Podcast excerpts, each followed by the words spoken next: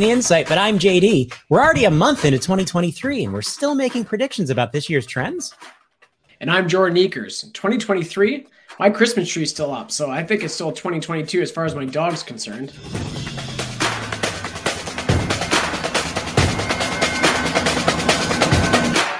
Welcome to ITK, friends. On today's show, we're cutting through the noise when it comes to the employee experience. I don't know about you, but my inbox is filled with articles, podcasts, newsletters with titles like Workplace Trends You Need to Know for 2023 and Nine Future of Work Trends for 2023 and Five Employment Trends that will shape the workplace in 2023. So, who has time to consume all of the content, yet alone figure out which trends are just hype and which ones are going to be really meaningful in the employee experience this year. So we're going to do you a solid over the next 25 minutes because we've read all the articles, we listened to all the podcasts, we subscribe to all the newsletters, and we're going to help identify what are the most meaningful EX trends of the year. We're going to break them all down for you and help you discover how you can improve the employee experience within your organization. So let's begin our conversation with the biggest influence on the employee experience, the economy. Recessionary fears are still on everyone's minds as organizations are looking for ways to reduce risk by cutting costs. And we've seen companies that grew too quickly over the past few years make decisions to streamline their operations. But even companies that are still growing are looking for ways to reduce risk and maintain agility in the face of economic headwinds. So, Jordan, how should organizations be thinking about investments in their employee experience in the face of ongoing economic uncertainty? Awesome. So I think from the employee experience, we need to first talk about the customer experience. So in economic uncertainty, you have a higher degree of pressure on customer confidence, which means that they are making purchasing decisions a little bit more tightly. So you need to make sure that you're investing in your employees to empower them to capitalize on every single customer that walks in your front door if you're a frontline organization.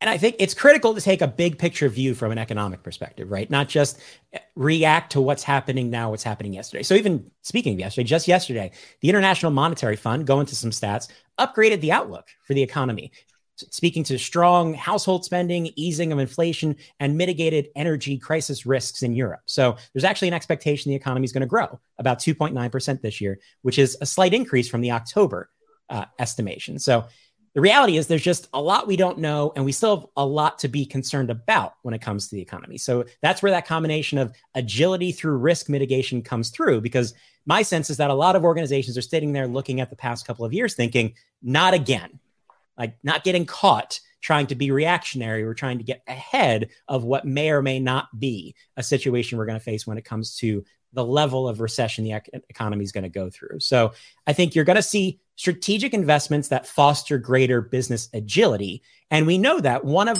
those investments that people have to make is to their people because their people are the ones that ultimately enable that sense of agility. And that leads us to our, our second point, which is the fact that the biggest cost for most businesses is people. So that that means big cost cutting moves unfortunately result in layoffs as we're seeing in companies especially across technology and the media.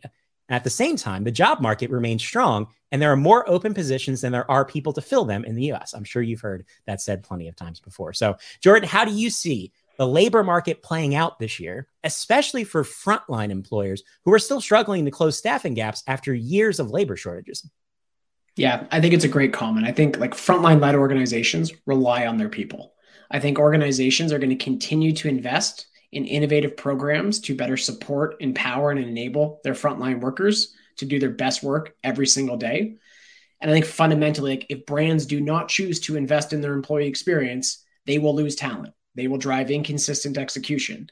And so I think that we've seen a tremendous amount of pressure from the workforce to start to drive innovation in the way that brands support their front line. And that has to happen in order for you to attract and retain talent in this highly competitive labor market. So I'd be curious for your perspective. Again, I like to start by taking that that macro view, right? And I know that doesn't make the situation any less challenging for people who have been impacted. So let's start by saying that when it comes to layoffs, workforce reductions, and whatnot. But if you take a look at again a couple of stats, the U.S. quit rate so percentage of people quitting their jobs in November 2022, so last November, was 2.7. That's down 3% from December 2021. So it's stable across basically last year in terms of quit rate. The unemployment rate is currently 3.5%, down from 3.9% in December 2021. And even the layoff numbers, let's compare November 2019, so pre pandemic, to November of last year, we saw 1.35 million people laid off in November 22. We saw 1.78 million in November 19. So I think is, is interesting is if you take a, uh, a macro view, again, we're seeing corrections within organizations that made some decisions over the past couple of years to grow. But if you look at, at their total workforces, they've still grown over the past couple of years. They're just averting some additional risk and making some decisions that are unfortunate for a lot of people. But then you take it to the front line. Uh, one of the stats I thought that was interesting was self checkout. Anyone's been to a grocery store the last couple of years, you've likely run into a self checkout counter. Self checkout now accounts for 40% of grocery transactions in the store. Hmm. So, I, I, for me, that basically signals that organizations have identified through the investments in technology, things like self service, e commerce, self checkout, whatnot, where their staffing needs are over the past couple of years. And I think that's more clear now this year. So I think organizations can be more strategic about where they need to put the right people. But I completely agree to say you know, it's time to invest in those areas because you hopefully have learned where you need great people and what they need to be able to do to help drive your business forward. And when you have less people, but you still need to grow your business, you need to find ways to get more done with less. And I'm calling it right now do more with less is the official theme of the workplace this year. But at the same time, you can't squeeze water from a stone, and people are burned out after three years of nonstop change. And now they're being asked to do more with potentially even less resources. So, how do you get more done with less without burning your workers out more than they already are? Yeah, for me, I think it's all about learning and listening from the front line. I think a lot of organizations are designing programs and scaling them across the organization with the hope that that drives efficiencies. But if we don't find a way to actually co create solutions, programs, processes in a way that allows you to get more done with less labor on the floor, then it's not going to land. So I think a lot of organizations that we see across multiple different verticals are really leveraging their frontline workforce, their corporate workforce to come up with new solutions that will allow them to be more efficient in the way that work gets done which allows them to better manage the workload, perhaps with a labor force that might not be what it was a few years ago. So it's really about listening and working collaboratively with your frontline and corporate workforce to create those solutions together.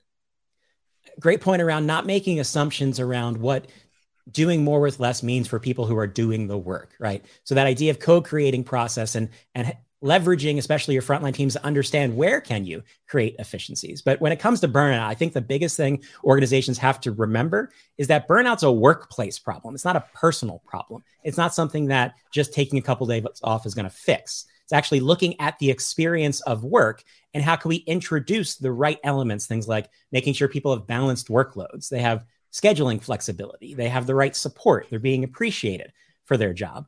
Um, and i think it's also about holding the right people accountable consistently because there's so much i think inefficiency that's born within organizations because of inconsistent priorities uh, and inconsistent accountability. So we have to make sure that as you kind of spoke to we're sharing the load when it comes to making sure people are focused on the right things and getting the right things done so we can continue to grow despite potential limitations when it comes to budget cutting and uh, resource limitations and whatnot so let's take a quick break in our show coming up, AI is going to fix all of our problems, and the flexible workforce takes a bit of a hit as workers are called back to the office.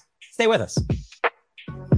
Hey, ITK fans, it's JD, and I've got some breaking news on the latest frontline research. Axonify just dropped a brand new version of the Deskless Report. This one is all about retail and actionable steps retailers can take to improve their EX in 2023. The Deskless Report breaks down the difference between what corporate teams think happens on the front line and what employees really deal with on a daily basis. Do you want to attract, enable, and retain great frontline talent? Then download the retail edition of the Deskless Report at axonify.com today. It's time for Toss Up we were going to run a poll about who's better at rocking the long hairstyle, but we know what the answer is. Yes. What's first? How will the latest advancements in AI impact the employee experience? Will it reduce job opportunities or increase employee productivity? Of course, if we're talking about workplace trends in 2023, we got to talk about ChatGPT because it's all the rage, and I'm using it to sign all of my greeting cards. So if anyone wants a tip on where you can apply AI, just just sign greeting cards with it. Um, I, I see this advancement technology and the conversations around AI, chat GPT, it's less of an advancement in tech. I think it's more of an advancement in awareness of technology. Because even with chat GPT, GPT-3, the model it's based on, been around for a couple of years. This is just the most kind of consumer facing version that people have seen of that technology. And when it comes to AI, my perspective is it's just kind of how technology works. So it's not a separate conversation. It's just the evolution of the technology that we're using every day. When it comes to jobs, I think the common thread has to be that this technology helps us accomplish tasks more effectively, doesn't replace jobs in a lot of ways. So, where I think people have to be concerned is your job's likely not going to be replaced by a machine, but you should be concerned about the person who's able to use the machine more effectively than you potentially are. What are your thoughts, Jordan? Yeah. I think it allows it allows individuals to focus their time on more meaningful work. Like I think advancements in technology is going to simplify a lot of the way that some work gets done. As an example, a software might allow a task to be completed without a human being actually having to do something as a result of a new system in place. But for me, what that ultimately allows is someone like JD, who's working on the front line, the ability to now actually spend their time on a more high value engagement with a customer, which will drive more meaning for that particular employee. And so for me, I think it's going to remove the burden of very administrative work across organizations and allow people to be focused on a lot more meaningful work that drives business value. Great points. What's next? How will the conversation about flexible work shake out this year? Will people return to the office or is remote work here to stay? I think we can all agree that remote work is going to sustain at higher levels than it did in 2019. I'm speaking as a person who's been a remote worker for the past 10 years, and people think I don't actually leave this room at this point, I believe. But w- what I'm looking at is I think there are a lot of organizations that are fundamentally unwilling to redesign the work experience to take advantage of the flexibility they were forced to lean into over the last couple of years. And then we see people being pulled back to the office. So my my ultimate point is I people organizations need to make a decision, right? Which way are they going to go? What work experience do they want to create? They have to make that decision clear to employees, and then employees get to make a decision around what's right for them. And then everyone has to stick, right? The companies have to stick to that and not keep bouncing around and creating a level of unpredictability and unfairness for the employee. My last point is I- would like to hear more conversation about flexible work than remote work because that I think is more inclusive of people who don't have the opportunity or option to work at home because they have to go into the stores or the manufacturing facility or the restaurants every day. How do we add flexibility to their experience in a way that I'm experiencing as a remote worker? Yeah. And I think when we talk about flexibility, another huge trend right now is this progression towards the contingent workforce. So the ability to work for four or five different brands, the ability to provide more agility to an organization to have temp workers ro- rotate through different locations, different brands. And so I think we're starting to see a, a fundamental change in the way in which organizations place staff, upskill staff, and have individuals actually move across different organizations. So when we talk about flexible work, the contingent workforce, we're seeing a massive progression for organizations to be a little bit more nimble in the way in which they hire and deploy their talent, which also allows them to manage that bottom line a little more tightly. Absolutely. Let's take another quick break. On the other side, we're going to find out why managers are the best investment a company can make in their employee experience in 2023. Stay with us. The word is out. The modern learning ecosystem is funny, accessible, informative wise, digestible, practical, and actionable. And that's all from just one review. This book is packed with tips and tricks from my 20 year career in corporate operations and talent development, including lots of Disney stories. Grab your copy of the Modern Learning Ecosystem at jdwroteabook.com. I wonder who programs the commercials on this show. It's time for What's the Word? I don't mean to brag, but my word association skills have often been described as overwhelming. What's first? Making skills the foundation of your talent strategy is blank. I, I'm going with common sense because, first of all, I think we've always been doing that. I think we've always been running our organizations based on the capability of our people. We just haven't necessarily had kind of strategic insight and agility wrapped around that concept. So when you think about building a skill-based strategy, which a lot of enterprise HR and L&D teams are having that conversation right now, I think this year we're going to recognize that it, it makes sense. It's a great idea and it works on paper. But the question becomes how do you operationalize skill? How do you help managers make more strategic decisions more faster decisions by understanding the capabilities of their people and then how do we use that understanding to close capability gaps both at a personal level and then at an enterprise level so overall we're running our business meaningfully through the capability of people so i think this year we're going to see how far organizations willing to adapt their strategies to focus on skill and capability? And then where's the right place to put investments? Yeah and i'll go with the word critical. Um, for me there's two lens. The first is you need to make sure that the right people are doing the right work as efficiently and effectively as possible. Skills data allows you the ability to achieve that Secondly, I think we need to be talking as an industry about a career, not a job. What I mean by that statement is if we can actually support people in developing their skills, that will drive their career progression. And so I think we need to be using the lens of the individuals acquiring the skills and then how we use that skills data to make sure the right people are doing the right work. And that really will drive an organization forward. I think great point, and it's a, also a great plug for our last episode when we spoke with Jennifer Calcamuji from uh, Shake Shack, who really talked about that idea of, especially in the front line, how do we transition from thinking about everything as a job or a gig to creating that more career progression type focus. So great points. What's up next?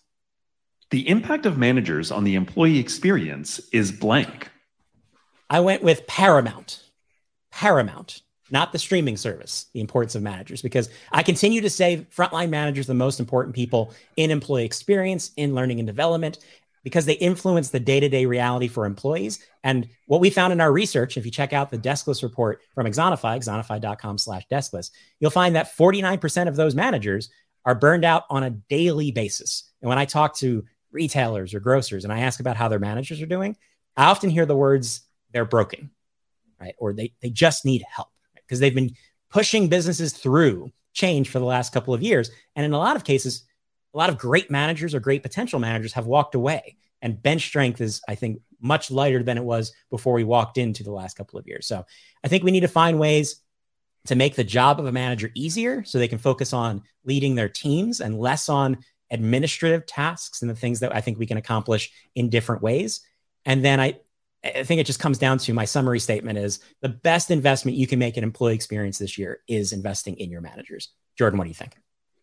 Yeah, I go with one of my favorite words, galvanizing. I think if you look at any employee engagement data, it'll tell you that the most often reason why an individual decides to stay or leave their organization is the relationship with their managers. And as you just noted, managers are run down, they're managing multiple different roles. And I think we need to find ways to make the manager's life and day to day work more efficient so that they can start to become leaders for their people to inspire, to enable, and to ensure the individuals are effectively executing.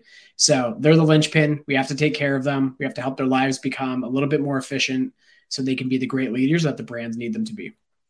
I always say that a, a, an amazing manager can make a good job great and can make a less than stellar job still a positive and meaningful experience for their employees. So again, if you're going to focus on any part of your employee experience this year with limited time and resources, I take a hard look at the day-to-day reality of your frontline managers and how can we like you said, make that job easier so that they can really be a key strategic lever for our businesses. That's it for what's the word. Let's take our final break before we wrap things up with our projections for how the employee experience will evolve in 2023. Stay right there. Tune in for the next ITK to find out how you can maximize the value of your L&D investment. Bob Mosher, founding partner and chief learning evangelist at Apply Synergies, joins Josh Felix from Axonify to explore the missing ingredient in your L&D strategy, sustainment. Bob literally wrote the book on workflow learning. Now he'll explain why it's essential to know your audience before you jump into solution design. That's on the next ITK Wednesday, February 15th at 11:30 a.m. Eastern on LinkedIn Live. Let's go to the big finish. Surveillance was a term I ran into over and over again as I was taking a look at EX headlines. Do you think employees should be concerned?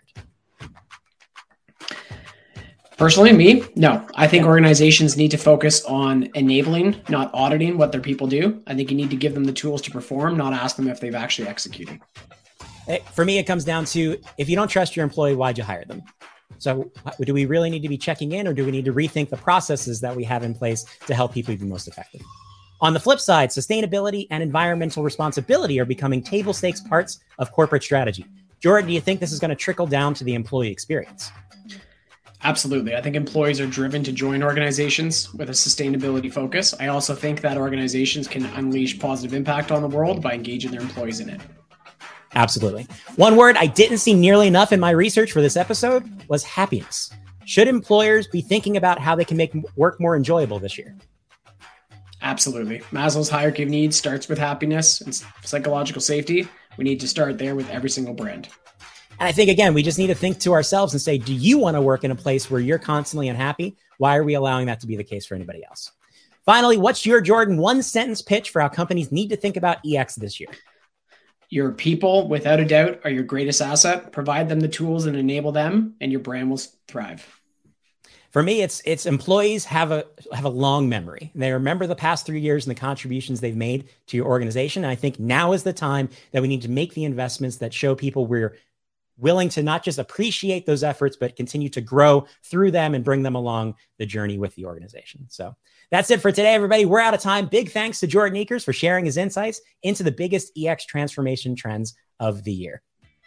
If you enjoyed this episode, had a good time with us, be sure to subscribe to ITK. Head over to axonify.com slash ITK to sign up for show announcements and reminders. You can also check out the entire ITK collection on the Axonify YouTube channel or listen to In the Know on your favorite podcast app. We'll see you in two weeks for special guest Bob Mosher on the next edition of ITK. Until then, I've been JD. Now you're in the know. And always remember to ask yourself the important questions. Like if something goes without saying, then why are you still talking? I'll see you next time.